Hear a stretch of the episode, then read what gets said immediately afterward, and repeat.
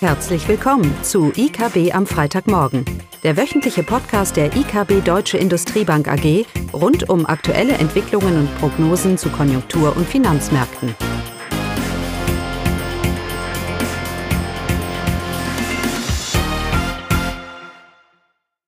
Willkommen zu IKB am Freitagmorgen. Heute mit Eugenie Wiebe. Diese Woche steht die Eurozone mit Wirtschaftszahlen im Fokus. Wir werden uns vor allem mit den Frühindikatoren beschäftigen und wir schauen noch kurz auf die USA. Ja, letzte Woche haben wir ja über das BIP in den USA und auch in Deutschland berichtet und am letzten Freitag kamen dann auch die Zahlen für die Eurozone für das zweite Quartal und diese sind noch dramatischer ausgefallen als die Zahlen in Deutschland. In der Eurozone ist das BIP um 12,1 Prozent zum Vorquartal abgestützt und im Vorjahresvergleich sogar um 15 Prozent. Wenn man sich dann die einzelnen Euro-Länder betrachtet, so ist dann Spanien, war der Spitzenreiter mit dem Corona-bedingten BIP-Absturz von 18,5 Prozent zum Vorquartal. Danach folgt Frankreich mit 13,8 Prozent und äh, Italien, ja, man muss schon sagen, mit nur 12,4 Prozent. Ja, nun sieht man das volle Ausmaß der Corona-Krise im zweiten Quartal, was wir auch erwartet haben. Und so dramatisch die Zahlen auch sind, man muss bedenken, dass dieser Tiefpunkt bereits in der Vergangenheit liegt. Und die Frage, mit der wir uns beschäftigen, ist, wie schnell und wie kräftig wird die Erholung sein? Die Indizien dafür liefern die Frühwarnindikatoren. Und diese Woche sind einige für Handel und für Industrie herausgekommen. Und diese schauen wir uns an. Wir fangen mal mit Handel an. Der Umsatz im Einzelhandel ist in der Eurozone im Juli gestiegen um 5,7 Prozent zum Vormonat. Und so wird wieder das Niveau ähm, von der Vor-Corona-Krise erreicht. Vor allem im Nicht-Nahrungsmittelsektor erholen sich die Umsätze. Im Ländervergleich haben vor allem Irland, Spanien und Italien die höchsten Zuwächse ausgewiesen. Die lagen dann im zweistelligen Bereich. In Deutschland dagegen war ein kleines Minus von 1,6 Prozent zum Vormonat zu verzeichnen. Aber auch in Deutschland ist das Vorkrisenniveau überschritten. Dann sind einige Zahlen für die Industrie in der Eurozone herausgekommen. Der PMI-Industriesektor für die Eurozone ist im Juli auf 51,8 Punkten gestiegen und verzeichnet somit zum ersten Mal seit November 2018 wieder Wachstum. Äh, sowohl die Produktion als auch die Auftragseingänge sind durch gestiegene Nachfrage deutlich angezogen und zwar so stark wie vor zwei Jahren nicht mehr. Der Gesamt-PMI-Index für die Eurozone liegt sogar bei 54,9 Punkten, also deutlich über die Wachstumsgrenze von 50 äh, Punkten.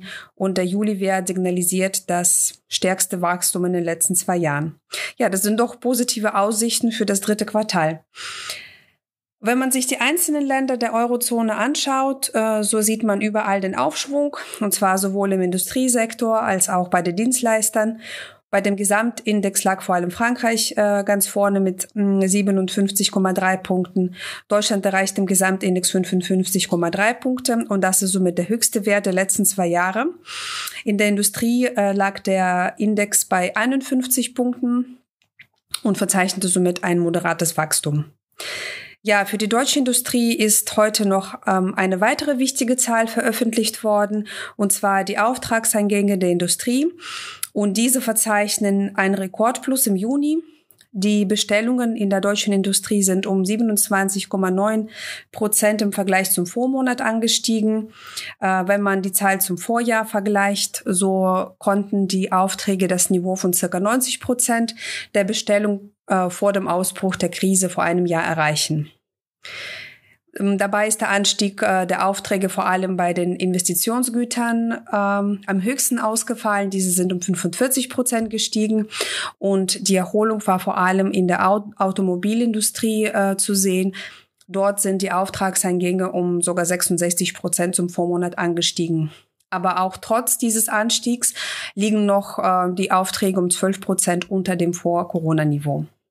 Ja, die Aufträge aus dem Ausland fallen geringer aus im Vergleich zu den Bestellungen aus dem Ausland, aber insgesamt sind das doch positive Zahlen. Also wenn wir uns die Frühindikatoren in der Eurozone anschauen, so liefern sie doch ein positives Bild ab. Und sollte jetzt die zweite Infektionswelle nicht ausbrechen, so dass wieder kurzfristige staatliche Maßnahmen notwendig sein werden, dann ähm, ist mit einer Erholung im laufenden Quartal zu rechnen. Wir bleiben noch bei, äh, noch bei den Frühindikatoren, aber schauen noch kurz auf die USA. Dort ist am Montag der Einkaufsmanager-Index ISM für das verarbeitende Gewerbe veröffentlicht worden. Diese ist auch angestiegen, äh, wie auch die in Europa. Und zwar der Wert ist von 52,6 im Juni auf 54,2 Punkte im Juli angestiegen. Vor allem bei Neuaufträgen gab es einen kräftigen Anstieg und ja, dieser signalisiert ein robustes Auftragswachstum. Der Anstieg ist auch stärker als erwartet ausgefallen. Aber ob ähm, diese Entwicklung jetzt auf eine kurz- und oder mittelfristige Erholung in der Gesamtwirtschaft hindeutet, ist fraglich und mit großen Unsicherheiten verbunden, denn ähm, zum einen fallen die Arbeitsmarktdaten noch schwach aus. Äh, laut dem ADP-Bericht, der wurde auch diese Woche veröffentlicht, wurden im Juli deutlich weniger Stellen geschaffen als erwartet. Und zum anderen sind die Zahlen der Neuinfektionen in den USA ähm, Sie fallen weiterhin sehr hoch aus und einzelne Bundesstaaten hängen wieder Maßnahmen, die Lockerungen wieder aufheben. Deswegen bleibt es für die USA ein langer Weg für die Erholung und ist mit deutlich größeren Risiken verbunden als ähm, zum Beispiel das, was wir äh, in der Eurozone sehen. Ja, das war's von mir heute. Bis nächste Woche und schönes Wochenende. Das war das wöchentliche IKB am Freitagmorgen. Sie wollen immer über neue Ausgaben informiert bleiben? Dann direkt den Podcast abonnieren.